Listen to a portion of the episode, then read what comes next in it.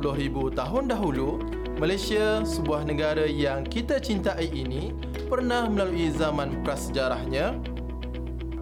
Assalamualaikum dan selamat sejahtera murid-murid.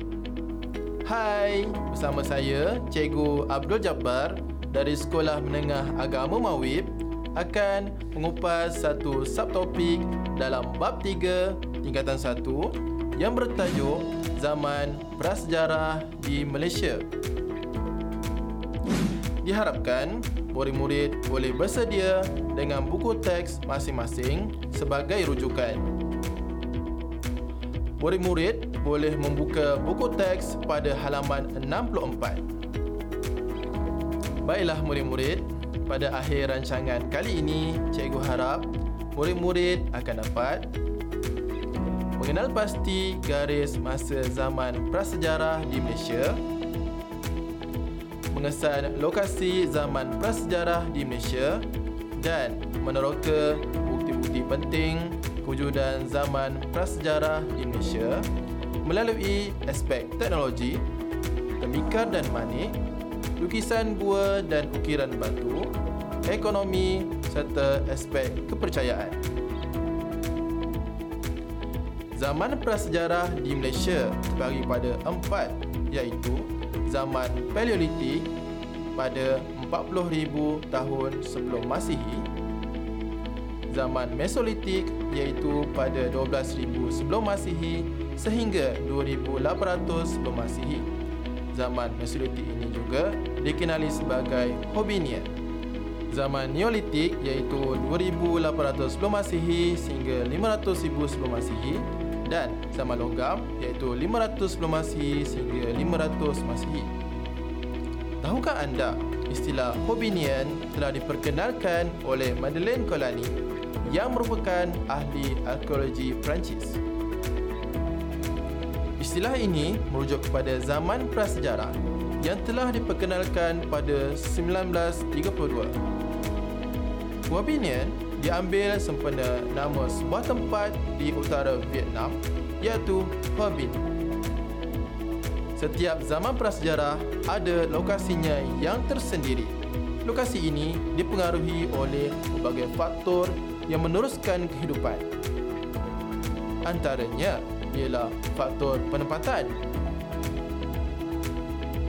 murid-murid, masihkah murid-murid ingat di manakah manusia pada zaman Paleolitik tinggal? Oh, nampaknya ada yang lupa tu. Tak mengapa. Mari cikgu ingatkan semula. Pada zaman Paleolitik, manusia tinggal di dalam gua, lubang bawah tanah dan kawasan terbuka. Sebagai contoh, tapak zaman Paleolitik di Malaysia terdapat di Kota Tampan, Perak, Tingkayu dan Lembah Mansuli di Sabah dan Gua Niah di Sarawak. Antara bukti terawal penempatan manusia di Gua Niah Sarawak ialah melalui penemuan sebuah tengkorak berusia 38,000 tahun. Zaman Mesolitik pula terdapat di Bukit Tegun Lembu Perlis, Gua di Kelantan, Jenderam Hilir di Selangor dan Gua Madai di Sabah. Manakala zaman Neolitik pula terdapat di Gua Kecil dan Sungai Tembeling di Pahang, Lubang Angin di Sarawak dan Gua Tapadong di Sabah. Dan yang terakhir iaitu zaman logam terdapat di Sungai Tembeling Pahang dan Lembah Bernam di Selangor. Ha, mesti murid-murid sukar untuk mengingat akan lokasi zaman prasejarah di Malaysia ini kan? Mari, cikgu ajar cara mudah untuk kita sama-sama mengingat melalui pantun. Jalan-jalan ke kota Tampan singgah sebentar di Tingkayu Sabah Lembah Mansuli Indah Nian, begitu juga Gua Nia. Itu pantun untuk lokasi zaman Paleolitik di Malaysia. Ha, bagaimana pula dengan pantun untuk zaman Mesolitik di Malaysia? Bukit Tegun banyak lembu. Gua Kelantan ada laba-laba. Jenderam Hilir tinggalan dahulu. Jangan dilupa Gua Madai Sabah. Baiklah murid-murid, untuk lokasi pada zaman Neolitik di Malaysia pula, cikgu nak gunakan kaedah bercerita. Pada suatu hari, Pak Yim sedang mencari sarang burung di gua kecil. Tiba-tiba datang seekor buaya dari sungai Tembelik. Pak Yim terkejut dan campak buaya ke jenderam hilir Selangor. Selepas itu, buaya naik angin dan kejar Pak Yim sampai Gua Tapadong. Bagaimana pula cara mengingat untuk zaman logam di Malaysia? Baiklah, cikgu gunakan akronim iaitu Suara Tangisan Lelaki Budiman. Suara tangisan mewakili Sungai Lembing dan lelaki budiman mewakili Lembah Bernam.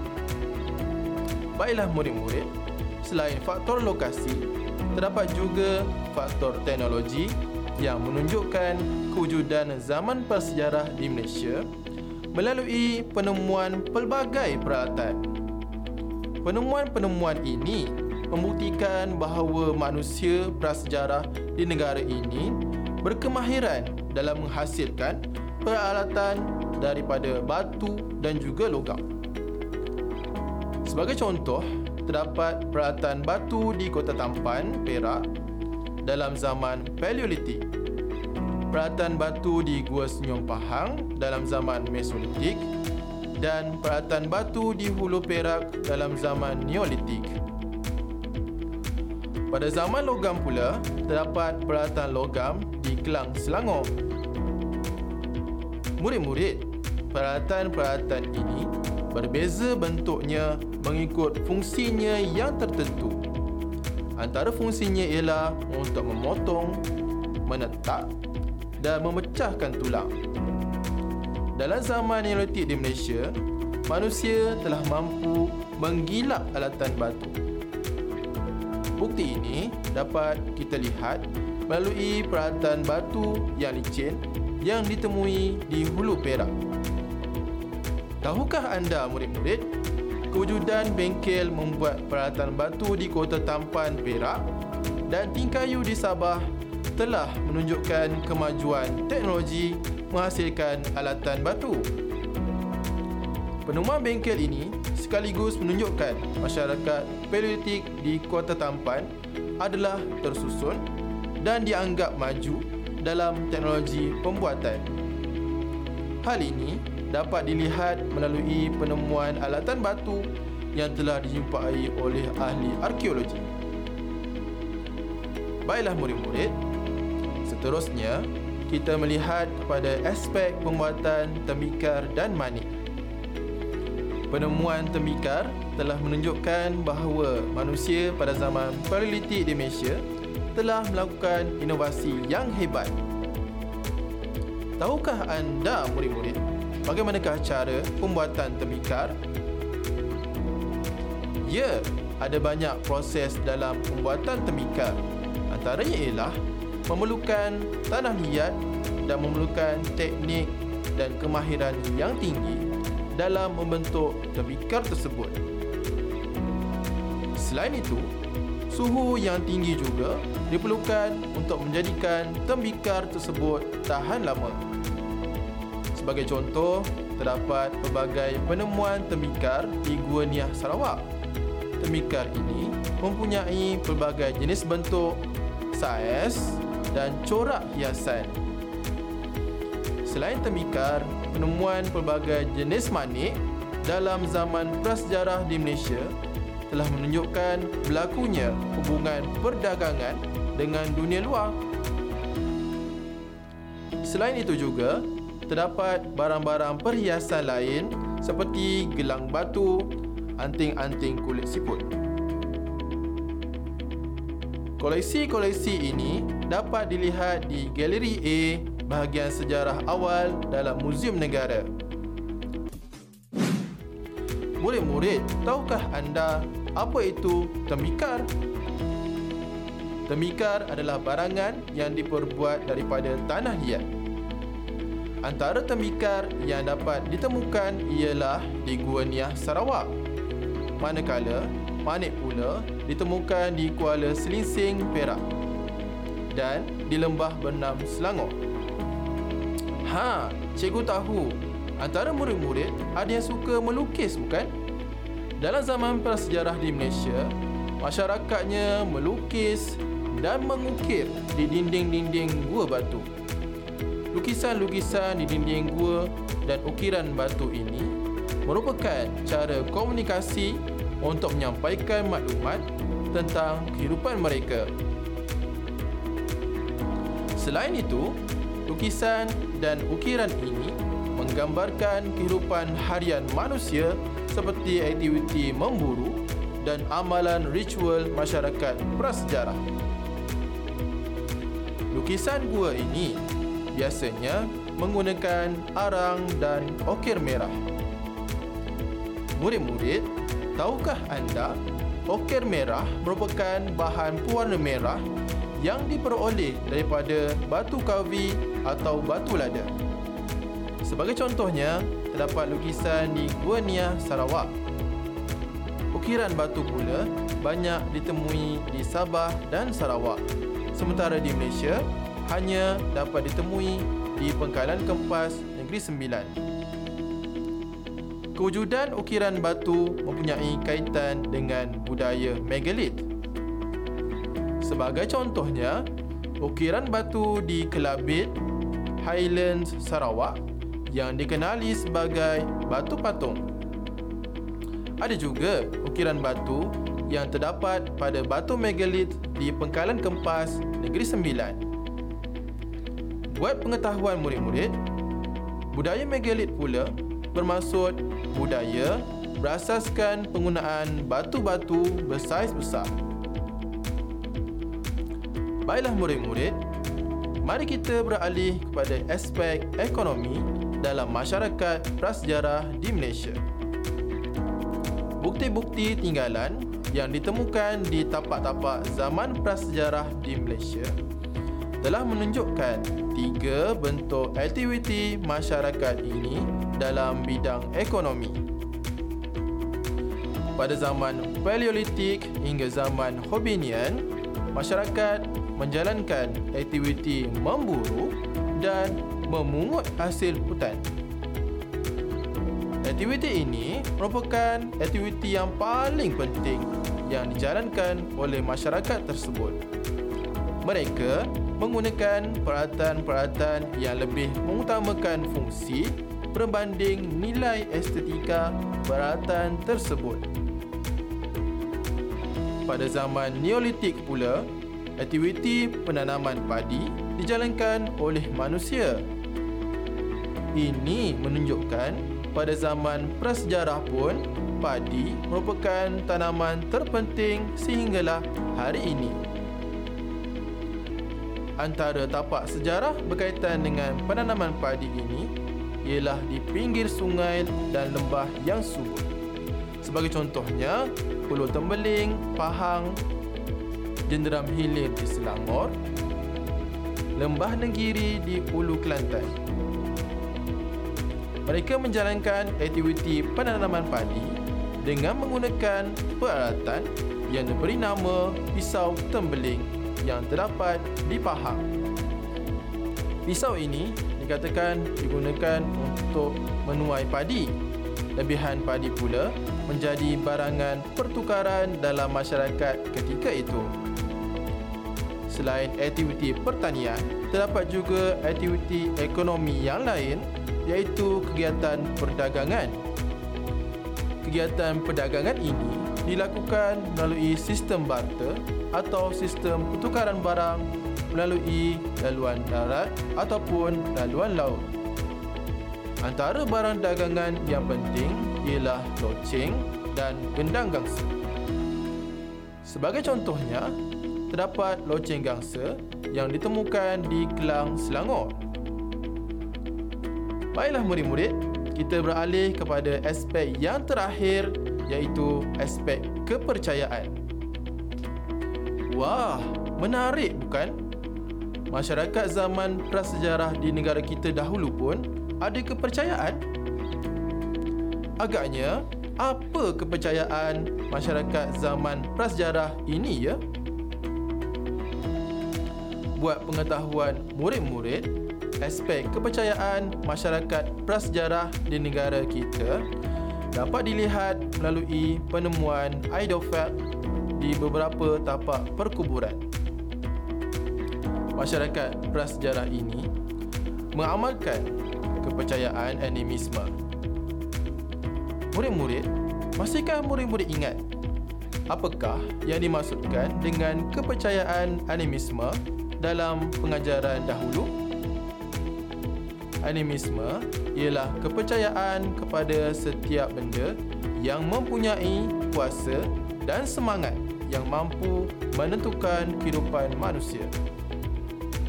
Murid-murid, masyarakat zaman prasejarah juga percaya kepada kehidupan selepas mati. Ha? Macam mana pula tu? Begini murid-murid. Masyarakat pada zaman dahulu percaya ada kehidupan selepas mati. Disebabkan itu, mayat akan diuruskan dengan teliti serta dikebumikan dengan sempurna. Ini membuktikan masyarakat pada zaman prasejarah ini memberikan penghormatan kepada orang mati. Murid-murid, jom kita telusuri pelbagai cara pengebumian yang terdapat dalam zaman prasejarah di negara kita. Yang pertama, di Gua Cha Kelantan. Di Gua Cha Kelantan ini terdapat cara pengebumian memanjang. Di Gua Gunung Runtuh Perak terdapat cara pengebumian melentur. Seterusnya, di pantai timur Sabah terdapat cara pengebumian keranda kayu. Manakala di lembah Bernam Selangor, terdapat pula cara pengebumian kubur kepingan batu. Di Kuala Selinsing Perak, terdapat cara pengebumian perahu. Manakala di Sabah, Sarawak dan di Kampung Limbungan Terengganu, terdapat cara pengebumian tempayan. Murid-murid, selain kepercayaan animisme dan percaya kepada kehidupan selepas mati, terdapat satu budaya yang diamalkan oleh masyarakat zaman prasejarah di Malaysia. Budaya tersebut ialah budaya megalit. Budaya megalit merujuk kepada kewujudan batu besar yang tersusun rapi dan dipercayai ada kaitan dengan amalan kepercayaan dan ritual. Sejak 40,000 tahun yang lalu, negara kita telah melalui pelbagai tahap zaman prasejarah. Baiklah murid-murid, sebelum mengakhiri pembelajaran kita, mari kita uji minda dengan soalan objektif. Soalan yang pertama, apakah peralatan yang telah dicipta pada zaman Neolitik, roda, senjata, alatan memasak atau alatan menggali. Sila pilih dua daripada empat jawapan yang telah disediakan. Jawapannya ialah roda dan alatan menggali. Yang kedua, gambar berikut berkaitan sistem kepercayaan masyarakat zaman Mesolitik. Apakah kesimpulan yang dapat dikaitkan dengan kepercayaan tersebut? A. Melakukan upacara ritual. Mempercayai kehidupan selepas mati C. Menyembah lebih daripada satu Tuhan Dan D. Mengamalkan kepercayaan animisme Ya murid-murid Jawapannya ialah D. Mengamalkan kepercayaan animisme kita beralih kepada soalan yang ketiga. Manusia zaman prasejarah telah mempunyai kemahiran mencipta tembikar. Mengapakah mereka mencipta tembikar? A. Menjadi bekas makanan B. Memungut hasil hutan C. Menjual secara komersial Dan D. Menyimpan alatan pertanian Cuba teka murid-murid Apakah jawapannya? Ya, jawapannya ialah A. Menjadi bekas makanan Yang keempat, di Asia Tenggara Zaman Mesolithic dikenal sebagai zaman apa? A. Zaman Homo sapiens B. Zaman Hobbinian C. Zaman Pertengahan dan D. Zaman Pekik. Jawapannya ialah B. Zaman Hobbinian. Seterusnya, apakah bukti penemuan yang mengaitkan Malaysia mengalami zaman prasejarah? Kertas, rumah, panik atau temikat? Ya, jawapannya ialah manik dan temikat. Seterusnya, pasangan manakah yang betul menunjukkan tapak lukisan gua di Malaysia? Gua Badak di Perak, Gua Niah di Sabah, Gua Tambun di Perlis, Gua Sirih Selangor. Jawapannya ialah Gua Badak di Perak. Seterusnya, jom kita uji minda dengan soalan kebat pula. Soalannya, tinggalan zaman prasejarah telah membuktikan bahawa negara kita telah mengalami zaman prasejarah. Pada pendapat anda, apakah kepentingan dalam memelihara dan memelihara tinggalan zaman prasejarah?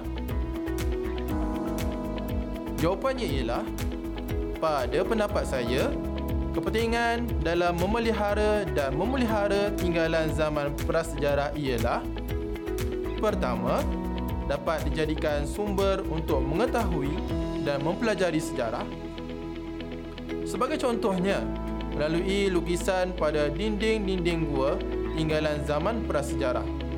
Kita dapat mengetahui corak kehidupan yang diamalkan oleh masyarakat pada zaman prasejarah. Selain itu, kita dapat mempelajari nilai-nilai positif. Contohnya, kita dapat mempelajari nilai-nilai zaman prasejarah seperti gigih, tabah dan berani. Di samping itu, kepentingannya ialah dapat dijadikan kebanggaan pada negara dan bangsa kita. Contohnya, kita telah menjadi bangsa yang berbudaya tinggi sejak zaman prasejarah lagi. Seterusnya, kepentingan memelihara warisan kebangsaan adalah menjadi daya tarikan pelancong domestik maupun antarabangsa. Pengekalan bahan-bahan tinggalan prasejarah ini dapat menggamit hati para pelancong untuk melihat sendiri tentang keunikan ciptaan masyarakat terdahulu. Sebagai penutup bagi sesi pengajaran hari ini, dapatlah dirumuskan bahawa setiap bukti yang cikgu tunjukkan tadi menunjukkan kewujudan zaman prasejarah di negara kita. Sebelum mengakhiri pengajaran ini, cikgu ingin berpesan kepada murid-murid, marilah kita sama-sama menghargai setiap warisan yang ditinggalkan oleh masyarakat zaman prasejarah ini dengan cara memelihara dan memelihara khazanah negara ini daripada ditelan zaman. Seperti kata pepatah Melayu, tak lekang dek panas, tak lapuk dek hujan. Sampai berjumpa lagi. Assalamualaikum.